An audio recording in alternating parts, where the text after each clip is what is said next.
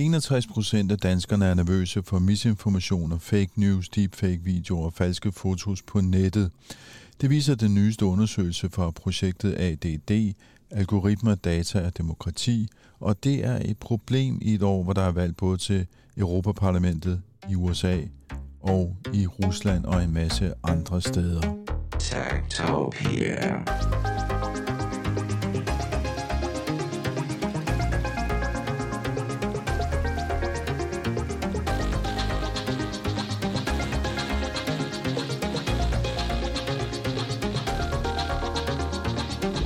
Tektopia er en ugenlig podcast om mennesker og deres teknologi, udgivet af Ingeniørforeningen IDA i samarbejde med Teknologiens Mediehus, støttet af .dk, IDA Forsikring og Messecenter Herning. Mit navn er Henrik Føns, og det er mig, der bestemmer i Tektopia. Tektopia.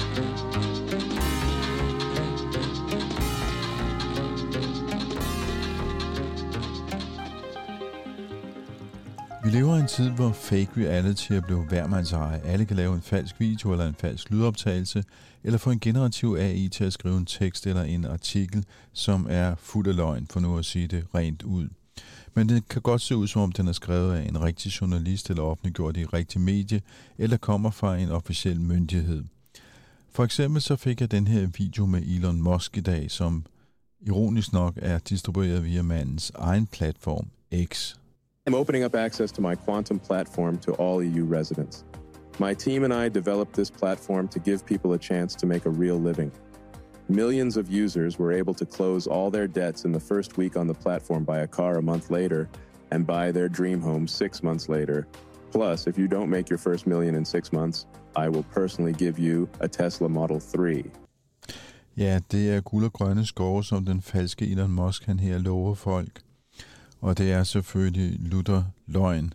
Det er relativt indlysende. Men øh, selvom man måske kan synes, at det her det er en sjov joke, så er der faktisk øh, en del alvor bag denne form for fake reality, falsk virkelighed. Vi går ind i et år, hvor der er rigtig mange valg rundt omkring på kloden. Der er amerikansk præsidentvalg, der er valg i Rusland, der er valg til Europaparlamentet, og mange andre lande har også valg. Der kommer til at flyde en lindstrøm af desinformation ind i vores indpakker, i vores sociale medier og andre steder. Og den her desinformation, den bliver til misinformation, når vi begynder at dele den med alle de venner, vi har på sociale medier. Og så har vi gang i balladen, fordi det her det udvikler sig eksponentielt. Det spreder sig fuldstændig som en coronavirus.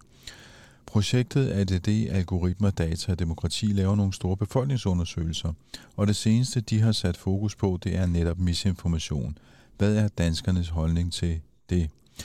Det viser sig, at vi er rigtig, rigtig bekymrede for misinformation, og det kan du alt sammen høre mere om her i Tektopia, hvor vi også besøger Teknologirådet, som er med i et EU-finansieret projekt med det formål at konstruere en chatbot, som kan lære internetbrugere at tænke kritisk. Men vi skal lige uh, forklare nogle begreber, inden vi går i gang, fordi uh, desinformation, og det staves altså DES-information, er indhold baseret på falske oplysninger, skabt ene og alene for at sprede uægte oplysninger, der kan forvirre, skabe splittelse, splid uenighed og uro i et samfund. Desinformation det omtales ofte under sin engelske betegnelse, nemlig disinformation, DIS-information. Det kan godt være lidt forvirrende, men det betyder faktisk det samme.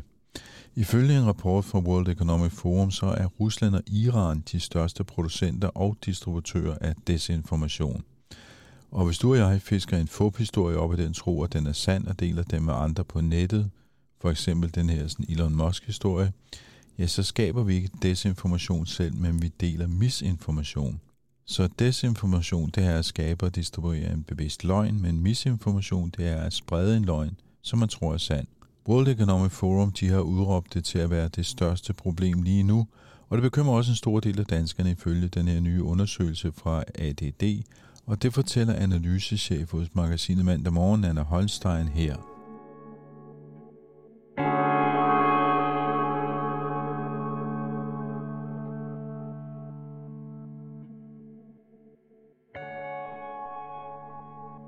Ja, hver andet år, der tjekker vi ind øh, på danskernes digitale liv. En stor befolkningsundersøgelse, hvor vi øh, kortlægger forskellige perspektiver af de oplevelser og holdninger, danskerne har til digitale aspekter. øh, hvor at, øh, vi lige nu øh, udgiver den nyeste i, øh, i forskellige dele, øh, hvor vi øh, både har snakket med almindelige danskere og også digitalt udsatte borgere. Øhm, jeg hedder Nana Holstein, og jeg er analysechef i Tænketanken mandag morgen, hvor jeg sidder og arbejder med en bred øh, række emner, men blandt andet øh, krydsfeltet mellem digitalisering og øh, demokrati her i Danmark øh, og hvordan vi sikrer vores demokratiske rettigheder øh, i takt med den digitale udvikling. Og det er jo et helt konkret projekt, som hedder ADD, Algoritmer, Data og Demokrati. Øh, hvad, hvad er det mere præcist, de gør i det her projekt? Altså, kunne du fortælle bare en lille smule om det?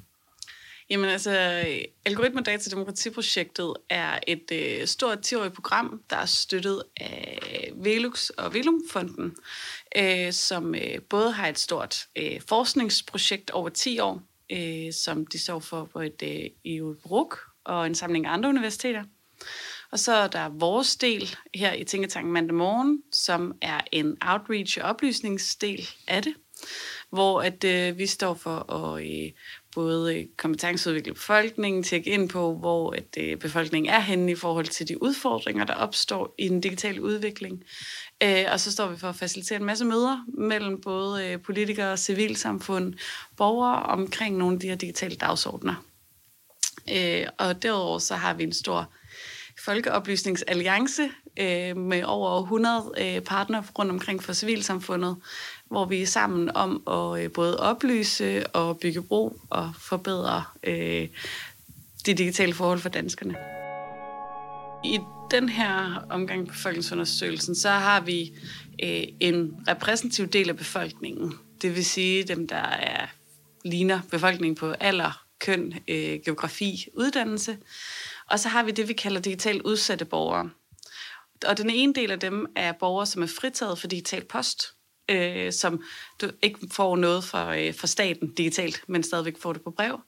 Og så er det borgere, som altid, eller næsten hver gang de er i et digitalt møde, har vanskeligheder. Øh, og det udgør ligesom det, vi definerer som digitalt udsatte borgere. Ja.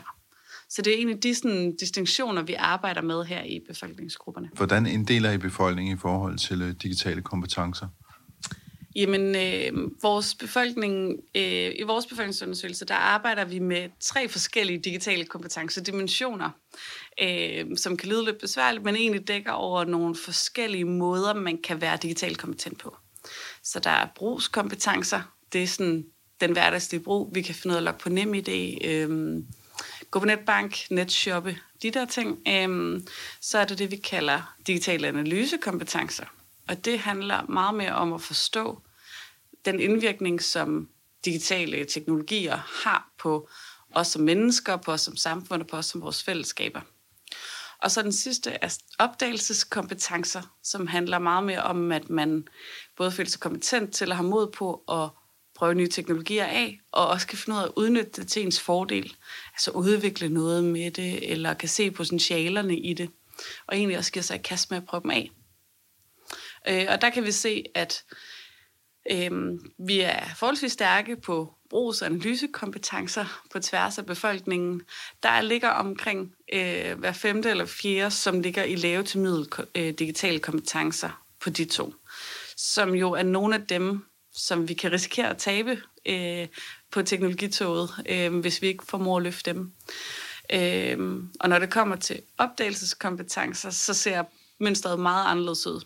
Øh, der er der er en mindre gruppe, som har som selv oplever, at de har høje digitale kompetencer, men en større del øh, ligger faktisk nede i lave og middel øh, digitale kompetencer, når det kommer til vores evne til at teste og udnytte ny teknologi. Altså, hvilke nogle, hvad skal man sige, kløfter er der så i samfundet? Fordi øh, traditionelt så har man jo sådan sagt, at øh, vi har de digitalt indfødte, som er de unge, og vi har så øh, dem, som ligesom er kommet til, det er nok sådan nogle som mig, og så har vi så dem, du kalder de digitale udsatte, altså de folk, som dybest set ikke kan finde ud af det. Øh, er det stadig den måde, man kan se det på, eller er der nogle andre, hvad skal man sige, snitflader nu? Det er jo et interessant spørgsmål, og noget, som vi også bliver ved med at spørge selv om, fordi vi kan se, at der er et aldersskæld. Altså vi kan se, at øh, når, vi, når øh, der er sådan et sjovt skæld omkring 50 år, så begynder ens digitale kompetencer at falde. Øh, og vi kan se, at de unge er også meget bedre til at prøve nye teknologier af, altså kunstig intelligensværktøjer og generelt holde sig opdateret. Men de er til gengæld ikke nødvendigvis super refleksive om deres sprog. Øh, og at øh, de er måske rigtig kompetente brugere, men måske i mindre grad kompetente reflekterende omkring teknologis indflydelse. Øh, og det kan nogle gange være en misforståelse mellem de digitalt indfødte og os, der er kommet til senere, at det kan godt være, at man kan finde ud af at bruge det, men det er ikke sikkert, at man nødvendigvis er oplyst omkring altså, både de muligheder, men også de udfordringer, der kan være ved teknologiernes øh, indtog i vores liv.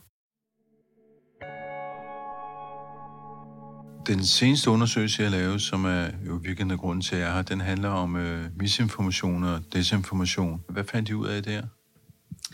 Ja, men altså, der er mange interessante findings, så nogle ligger meget tråd med os, hvad andre undersøgelser har peget på. Øhm, fordi det vi kan se, det er, at der er en ret udbredt øhm, bekymring for forskellige øh, konsekvenser ved misinformation.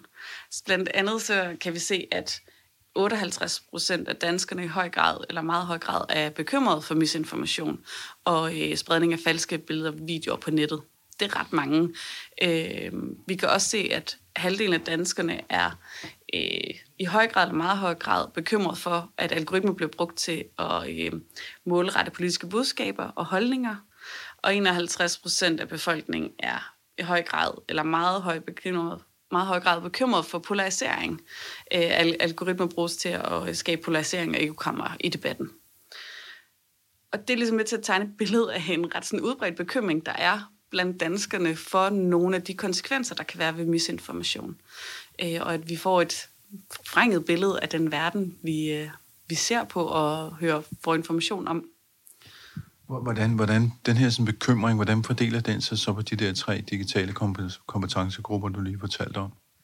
Jamen egentlig så, hvor langt hen ad vejen fordeler det sig okay jævnt, men vi kan se, at de borgere, som har øh, høje analysekompetencer, øh, som selv vurderer, at de er ret gode til at reflektere omkring øh, samfundet og øh, teknologiens påvirkning, de er faktisk også i højere grad bekymrede.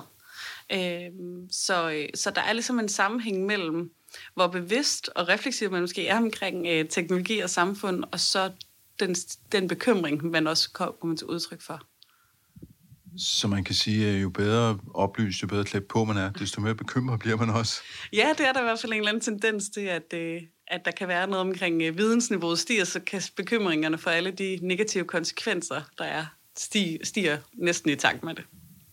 Men som en sagde til jeres debat her i går, det er måske i virkeligheden meget sundt. Ja, altså i ADD-projektet er vi også et oplysningsprojekt.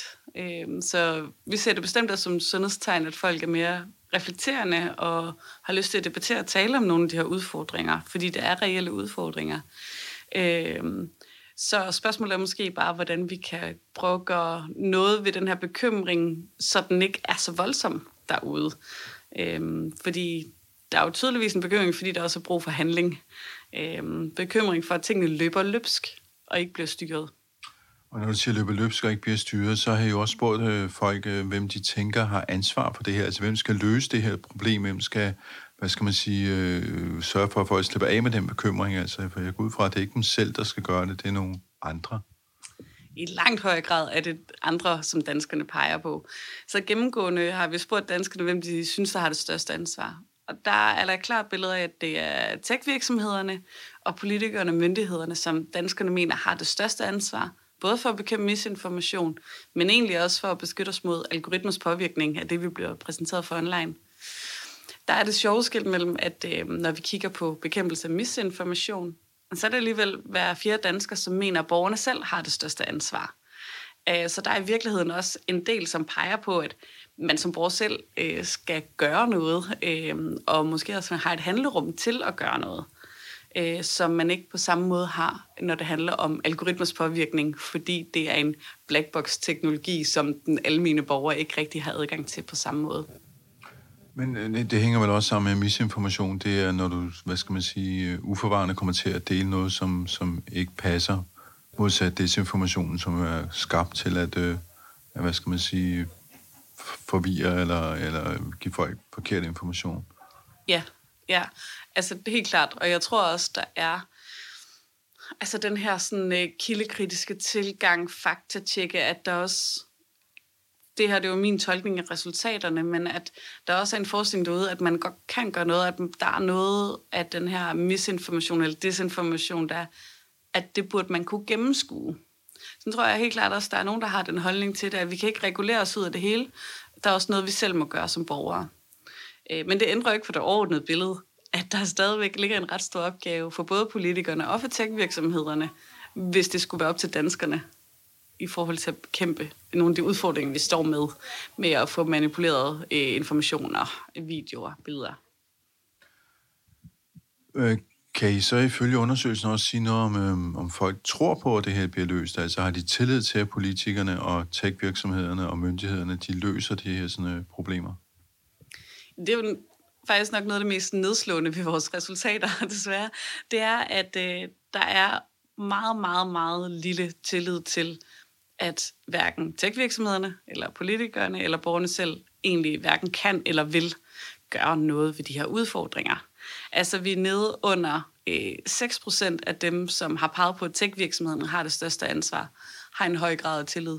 Og det er over halvdelen af dem, som har lav eller ingen grad af tillid til, at de kan og vil bekæmpe misinformation. Og det samme billede gør sig nogenlunde gældende for både for politikerne og myndighederne også. Så tilliden til, at øh, der bliver gjort noget ved udfordringerne, er desværre bare helt i bund. Øh, det kan jo også godt være et demokratisk problem i sig selv, at man faktisk heller ikke tror på, at der bliver gjort noget ved det.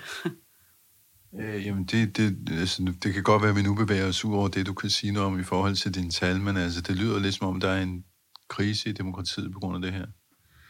Det, altså, det, det synes jeg jo i hvert fald, at øh, selvom jeg ikke kan underbygge det med andet mine egne holdninger, så peger det jo i hvert fald imod, at vi har et sådan, digitalt område, som reguleringen går så langsomt, at jeg tror, at folk mister troen på, at man kan regulere i tid nok til, øh, at der ikke kommer en eller anden ny udvikling, et nyt værktøj, en ny teknologi, der kommer til at spille ind.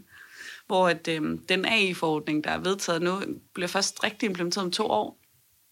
Om to år kan det teknologiske landskab bare se så meget anderledes ud. Så jeg forstår egentlig også godt, at man mister lidt tilliden til, at det, det faktisk kommer til at ske.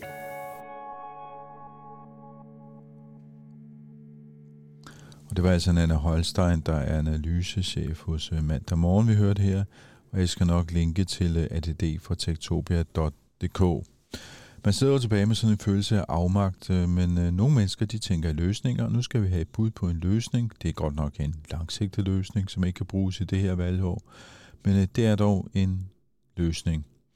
Måske. Jeg har besøgt Teknologirådet for at høre om chatbotten Titan.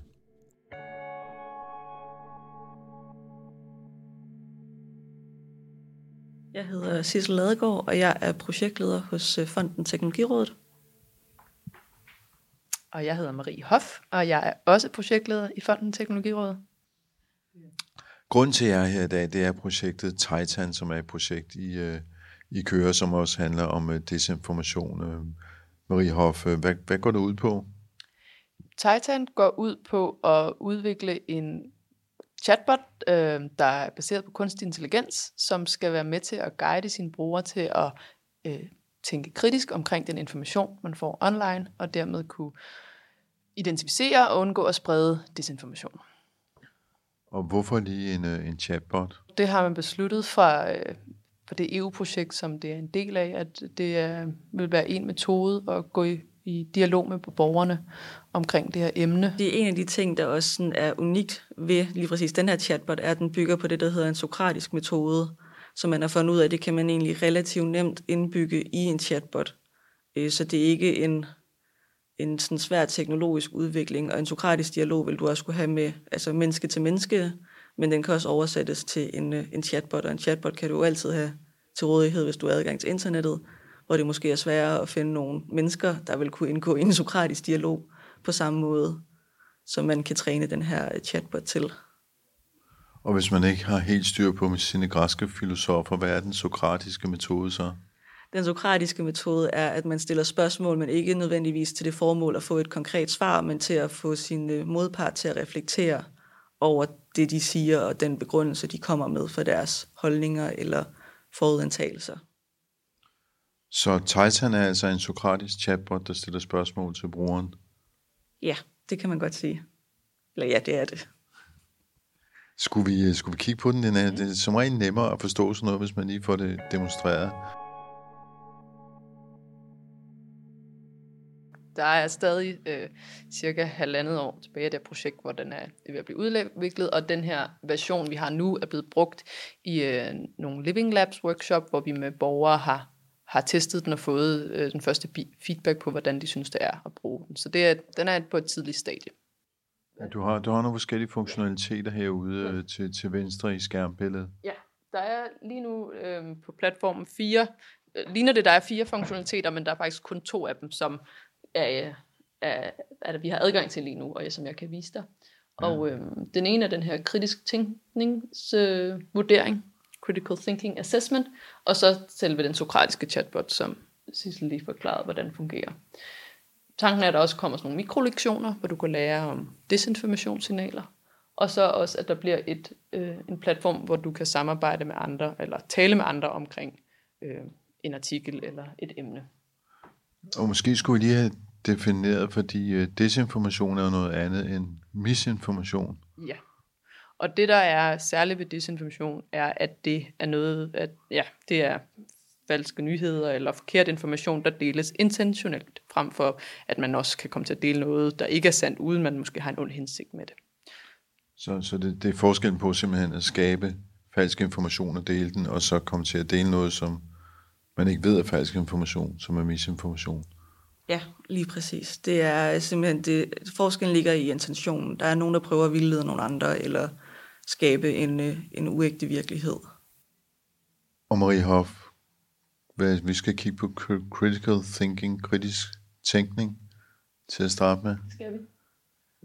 Øhm, inden på platformen kan man lave en vurdering af sin egen kritisk tænkning, som grunden til, at man laver det her, inden man går i dialog med chatbotten, er, fordi den, den kan lige nu, nu hvad hedder det, vurdere din kritisk tænkning på tre niveauer.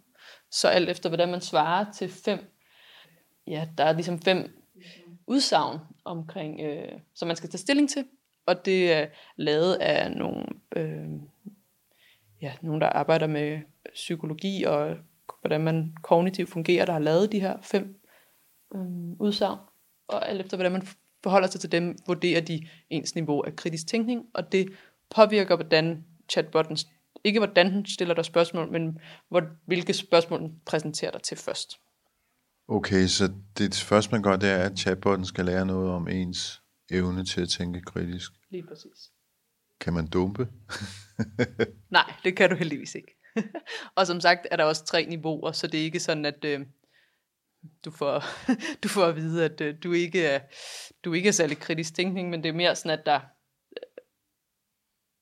der bliver en, en, en, hvad skal jeg sige, en lille inddeling. Og i og med, at der også kun er fem spørgsmål, så er det heller ikke, fordi den øh, skal man sige, ved alt om, om, hvordan du tænker kritisk eller ikke gør. Øhm, igen er vi på et tidligt stadie, så, så man vil nok øh, i den færdige version også gøre det lidt anderledes, så du vil også kunne få indsigt i, hvordan den, øh, muligvis hvordan den vurderer dig.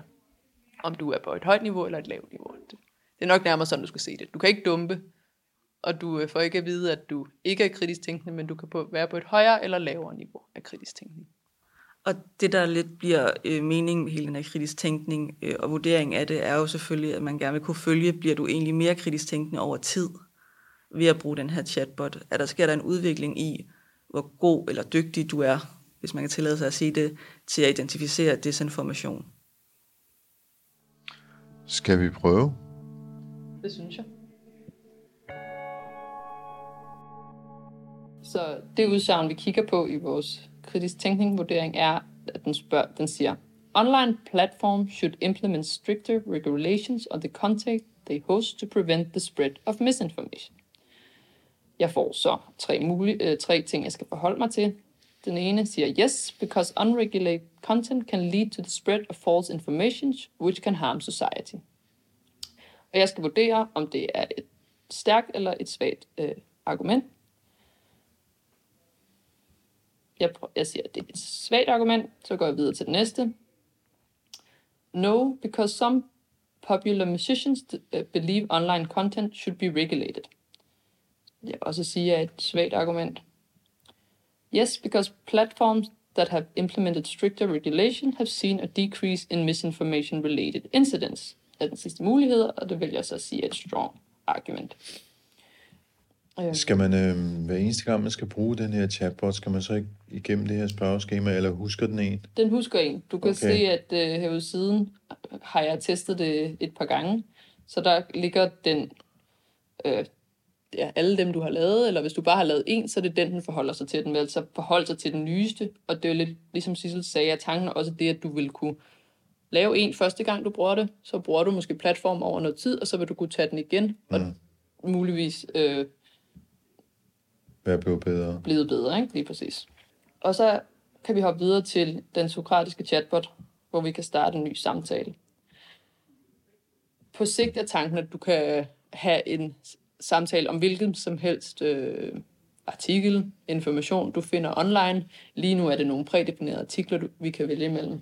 Um, okay, så man kan hente, for eksempel hvis man er i tvivl om noget, jeg siger i min podcast, eller nogen, jeg interviewer, så kan man hente det ind. Øh, ja, det er det, der er, er målet, ikke? Men, men, men, men kun i tekst i første omgang, eller hvad?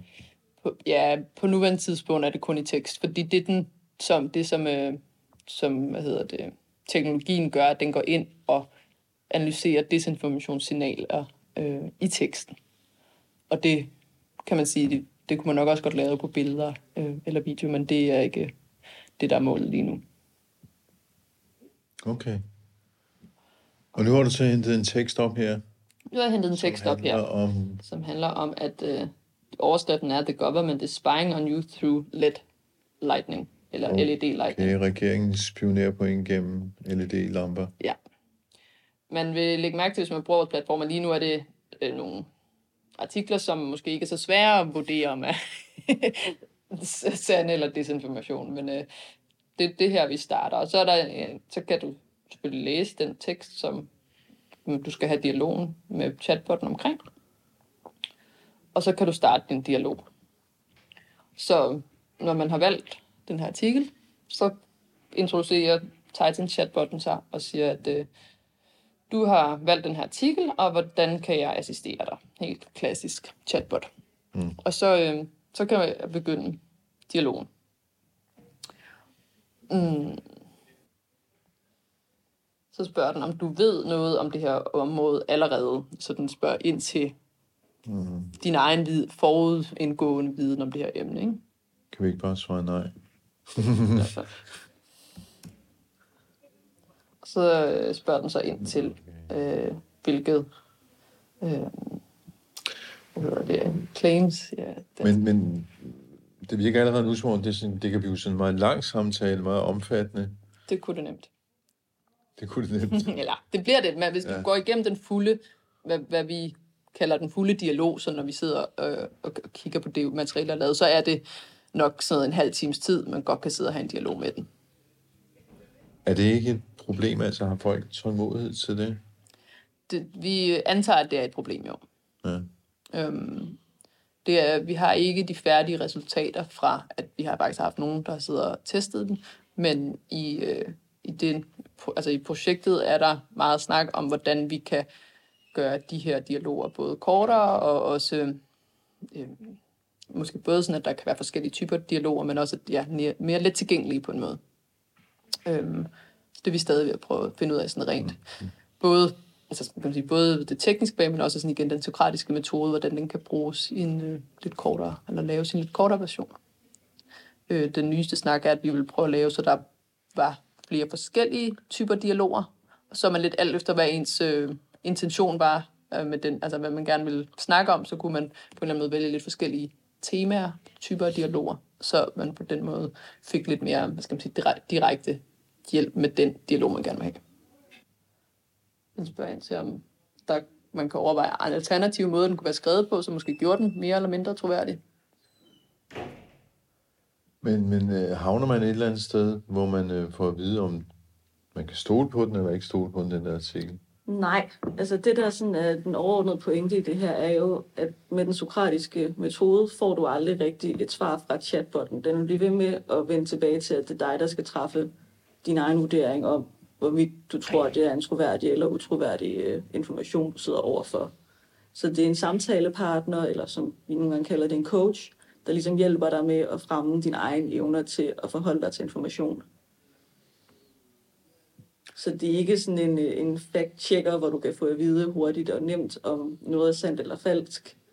Det er mere en, en træning i os at blive bedre til selv at kunne identificere hurtigere, hvad er det egentlig ved artikler, eller nyheder, eller hvad for et format de nu engang har, som kan være med til at få en til at, at måske komme til at øh, tro på noget, der egentlig ligger sig mere op af at være desinformation, end, end hvad man ellers troede. Og, og jeg synes, når jeg har haft dialog med den, så det den også, de her spørgsmål, den kommer med hvor der til, det er jo at gå tilbage og læse det, du har lige har læst igen. Altså, fordi typisk vil du læse et eller andet hurtigt, og du vil måske drage en eller anden konklusion baseret på det. Men når den så stiller de her spørgsmål om, hvad, hvad kommer den på nogle udsagn? Øh, hvad synes du, den, den har? Altså, hvad er det indholdet, du synes måske er øh, til at stole på, ikke er?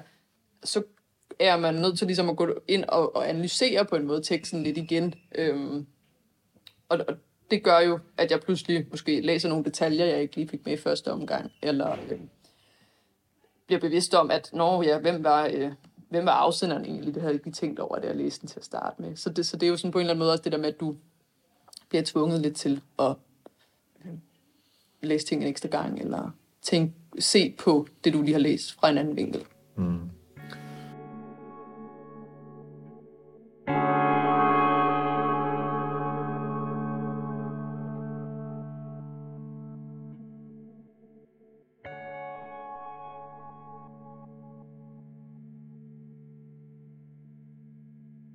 Holder de her workshops, altså hvad er så jeres fornemmelse af folks øh, øh, forståelse af det her? Er, er folk gode til at, øh, at være opmærksom på, at der faktisk kan være en del øh, desinformation derude på nettet, eller, øh, og de skal forholde sig til det? Altså folk påstår jo selv, hvis man sådan kigger på deres selvrapportering, at de er gode til det. Men vi satte dem igennem en øvelse, hvor vi bad dem om at kigge på nogle artikler sådan relativt hurtigt, og bad dem om at så identificere, om de troede, det var desinformation eller en, en sand nyhed. Øhm, og det viser sig, at mange af dem havde egentlig sværere ved det, end de selv lige troede. Og at nogle af de ting, de ellers normalt ville tillægge værdi, det er tit sådan noget, som kan være blandet med vores følelser, at en nyhed omkring noget med en grøn omstilling eller et eller andet, hvis man går meget ind og er interesseret i det emne, den var man mere tilbøjelig til at tro på var sand, fordi man gerne ønskede, at den var sand. Øh, så der er meget den her med en bevidsthed omkring ens egen bias, øh, som folk lidt overser, og jeg tror, man glemmer den tit i sin hverdag. Hvad er det egentlig, mine udgangspunkter er for at vurdere for noget? For hvis jeg rigtig gerne vil have et eller andet, der er sandt, er der også en tilbøjelighed til, at så tænker jeg, at det er sandt. Øhm, så folk tror, de er bedre, end de nok egentlig er, selvom det er en nedslående nyhed. så tror jeg, der ryger meget ind sådan øh, ubevidst også, fordi vi har hele den her, især med sociale medier, du ser en overskrift på et eller andet, eller du ser et en kortbid tekst fra nogen, der opsummerer et eller andet, de har læst. Øh, så hvor vores information egentlig stammer fra, bliver også mere sådan øh, uvist, fordi vi kan ikke helt præcis sætte fingeren på og sige, om det er det, jeg altid læser i min morgenavis, det er der, jeg får mine informationer fra, eller jeg har set det i nyhederne, fordi vores informationsflow er bare øh, meget mere øh, diffust i dag, end det måske var tidligere. Så hvorfor vi lige egentlig præcis tror på noget, og når vi refererer til noget, det bliver bare en, en svær balance, ligesom at holde styr på, okay, men, men hvad var det så, der var sandt og falsk i, i al den information, man, bliver, man støder på i løbet af en dag. Mm. Og, og det er derfor, I har valgt at skole, kan man sige, som er som en muskel, der skal trænes, altså i form af den her sådan, uh, kritiske samtale. Ja, det er helt klart. Altså, det er jo noget, der ligesom man lærer det, når man går i folkeskole og alle de her ting, og vi bliver mødt med, at vi skal kunne lave kildekritik og alle de her ting. Men det er tit meget sådan skolebaseret kontekst, som ikke rigtig måske, man ikke tænker over, at man også skal bruge den i sin, øh, i sin dagligdag, når man sidder på det ene eller andet sociale medie. Øh, og det er lidt det håbet, at, øh, at Titan kan ligesom være den, den assistance eller den coach, man kan sidde med og, og egentlig blive bedre til det, fordi desinformation er bare et, et stigende problem Hvem er, hvem er den primære målgruppe? Er det alle borgere, eller er det især unge mennesker, eller er det ældre mennesker, som måske ikke er så, hvad skal man sige, digitalt velbevandrede? Altså det sjove er jo lidt, at øh, den ældre befolkning siger, at det er de unge, der havde brug for den. De unge siger, at det er de ældre, der har brug for den. Øh, og jeg tror umiddelbart egentlig, at vi alle sammen har brug for den, uanset hvor velbevandret og hvor øh, godt klædt på man føler, man er fra øh, hjemmefra. Øh, så tror jeg, det, øh, det er egentlig en, vi alle sammen skal tage til os, uanset hvor vi stammer fra i, øh, i samfundet, og hvor gamle og unge vi er. Jeg tænker også, det er Titan, når nu øh, projektet her er, er færdigt. Altså, hvor kommer man til at møde den, og i, i hvilken form? Er det sådan en, man kommer til at have på sin telefon, eller er det kun på computeren? Og jeg går ud fra, at den også kommer til at være på dansk. Ja, tan- tanken er, at den skal laves på flere sprog øh, ved udgangen af projektet. Hvad hedder det? Og det var også noget, borgerne efterspurgte, at den skulle være på deres øh, modersmål. Den format er stadig sådan noget, vi diskuterer internt i projektet, om den skulle være som en eller anden form for plugin, eller den skal være som en separat hjemmeside, som den er nu, om, som du siger, den skal være tilgængelig på ens telefon. Øh, tror jeg ikke, der er nogen tvivl om, at den skal være på den ene eller den anden måde. Men, øh, men sådan rent, øh, der, er ikke en, der er ikke en endelig beslutning om, hvordan den skal være tilgængelig, men det, som vi har erfaret fra vores workshop, er, at borgerne rigtig gerne vil have, at den bliver i et eller andet format integreret i der, hvor de allerede får deres nyheder og informationer fra. Så det ikke er sådan en ekstra, øh, et ekstra værktøj eller en ekstra hjemmeside, du skal gå ind på. Øhm, og det, øh, det er vi så ved at finde ud af, hvordan vi gør det på den bedste måde med ja, hjælp fra, borgerne har idéer, eller dem, der har deltaget på vores workshops, har af, af idéer. Hvad, kunne, kunne I fortælle lidt om, hvad det er for noget teknologi, der ligesom ligger under øh, motorhjelmen? Altså, selve den sokratiske dialog er bygget på det, der hedder øh, regelbaseret øh, kunstig intelligens, øh, som ja, øh, ligesom er bygget på, at hvis du gør én ting, så reagerer den på en bestemt måde. Øh, og jeg tror egentlig, det er sådan den, den svære tekniske del af det, hvor at øh, den kritiske tænkning af vurdering er bygget mere på sådan en traditionel spørgeskema, og så laver den et resultat af det som ligesom, øh, så igennem dialogen, der ved jeg faktisk ikke helt præcis, hvordan det er, den vurderer det løbende. Men det er jo meningen, den tracker, hvordan din for, om du forbedrer dig i din kritiske tænkning, og det kan blandt andet måske være noget med linken på den dialog, du har. Hvor hurtigt er du til at sige, tak, nu har jeg fået det, jeg har brug for fra, fra min coach. Øhm, men øh, jeg tror, det er nogle af de ting, man stadigvæk, vi stadigvæk i projektet arbejder på helt præcis at få klarlagt, øh, hvordan hvordan gør vi det bedst og mest hensigtsmæssigt. Ja, og øhm, en del af de, de aktiviteter, der er i projektet, er også at lave altså, datasæt ud for de dialoger, som vi har på inddragelsesworkshops, når der kommer til at starte nogle, øh, nogle pilot, eller en pilotperiode nu, hvor der er tre forskellige brugergrupper, der skal teste værktøjet også, og der kommer til at blive genereret en masse data med de dialoger, og det skal vi også bruge til at blive klogere på, hvordan øhm, ja, teknologien skal udvikles videre i projektet. Hvad er jeres tidshorisont? Hvornår er I færdige? Jamen lad os håbe øh, ved projektets udgang om halvandet år. Så det vil sige slutningen af 25? 25, ja. Projektet slutter i 25, ikke? og der øh, skulle vi gerne have et værktøj, der øh, er tilgængeligt for, for alle, lad os sige det sådan. Eller? Kan man komme til at prøve noget allerede nu, eller den version, vi har nu, øh, er ikke sådan, hvad skal man sige, for dem, der sidder og lytter med, ikke sådan en, jeg kan sige, de kan gå ind og finde et sted. Det øh, bliver først på et senere tidspunkt. Okay, så man må væbne sig med tålmodighed. Ja. Man kan jo øh, følge med. Vi laver jævnlige opdateringer både på vores øh, projekt hjemmeside og vores projekt øh, LinkedIn. Øh, og ja, også øh, Teknologirådets øh, LinkedIn vil der også komme opdateringer løbende på. Men ja, hvis man går ind og følger med på Titan Thinking, som hjemmesiden hedder .eu, øhm, der kan man følge med også i man kan sige, den, øh, de andre partnere, hvordan de arbejder med projektet rundt omkring. Fordi vi er jo, jo kun en af 14 partnere, så der, der sker alt muligt med Titan øh, rundt omkring i Europa. Og for lige at forstå det, hvad, hvad laver de 13 andre? Jamen, der, der sidder blandt andet de fleste af vores tekniske partnere sidder i Italien og sidder og udvikler det derfra. Øh, eksperterne i Sokratisk Dialog sidder i Grækenland. Um, lige nu, dem der skal køre vores pilotprojekter sidder i både i Belgien og i Bulgarien og Italien. Så der, vi har hvad skal man sige, de forskellige roller i projektet er fordelt ud på forskellige partnere. Og Teknologirådets rolle har været inddragelsen af, af borgere og eksperter øh, i forhold til, hvordan vi gerne vil udvikle det her værktøj til at stemme overens med borgernes og samfundets øh, værdier og øh, holdninger.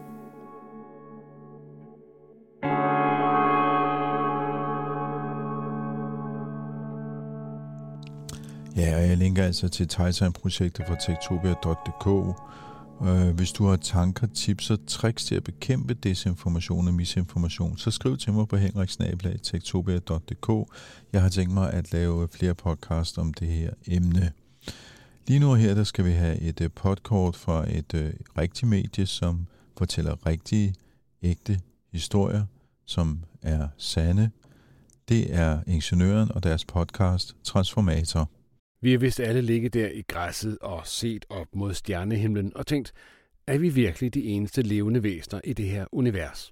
Hvad nu, hvis der er aliens? Og hvad nu, hvis de har været hernede på jorden? Spørgsmålet er så bare, hvordan skal vi kunne vide det? Vil man kunne bruge moderne DNA-teknologi til at finde spor? Danmarks førende DNA-forsker siger. Vi kan jo ikke udelukke, vi er det eneste, vi kan heller ikke udelukke, at der er liv på andre planeter, som er opstået mange millioner år før vores, og derfor har haft en meget længere tid til at udvikle sig. Ikke? Altså, det er jo en anden diskussion i alt det her. Det er, hvad er liv på forskellige planeter? Transformator besøger den her uge DNA-forsker Eske Villerslev for at høre, hvordan han ville gribe det an, hvis han fik til opgave at finde aliens her på jorden. Og så skal vi også lige høre historien om historien om det, der har fået navnet Netcompany 123, Lyt med i den her uges Transformator.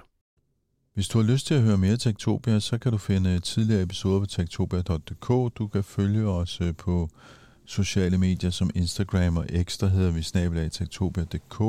Du kan også finde os på LinkedIn, og du kan finde vores nyhedsbrev på tektopia.dk, og som tidligere nævnt, så kan du skrive til os på henriksnabelag.tektopia.dk. Tektopia er aldrig fuld af løgn. Den er lavet mig, jeg hedder Henrik Føns, og jeg får hjælp af Veronika Volin. På genhør i næste uge. Radiating minds, microwaves whisper, a new age of warfare nears, voices invade thoughts, military's aim, spoken words pierce the psyche, sonic force takes hold.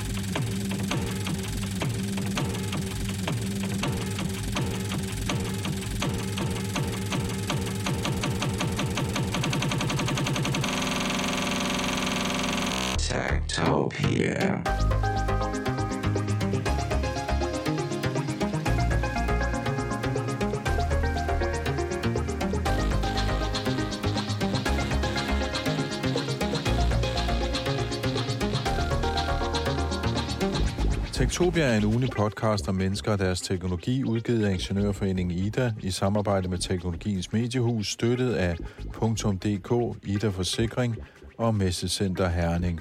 Mit navn er Henrik Føns, og det er mig, der bestemmer i Tektopia. Tektopia.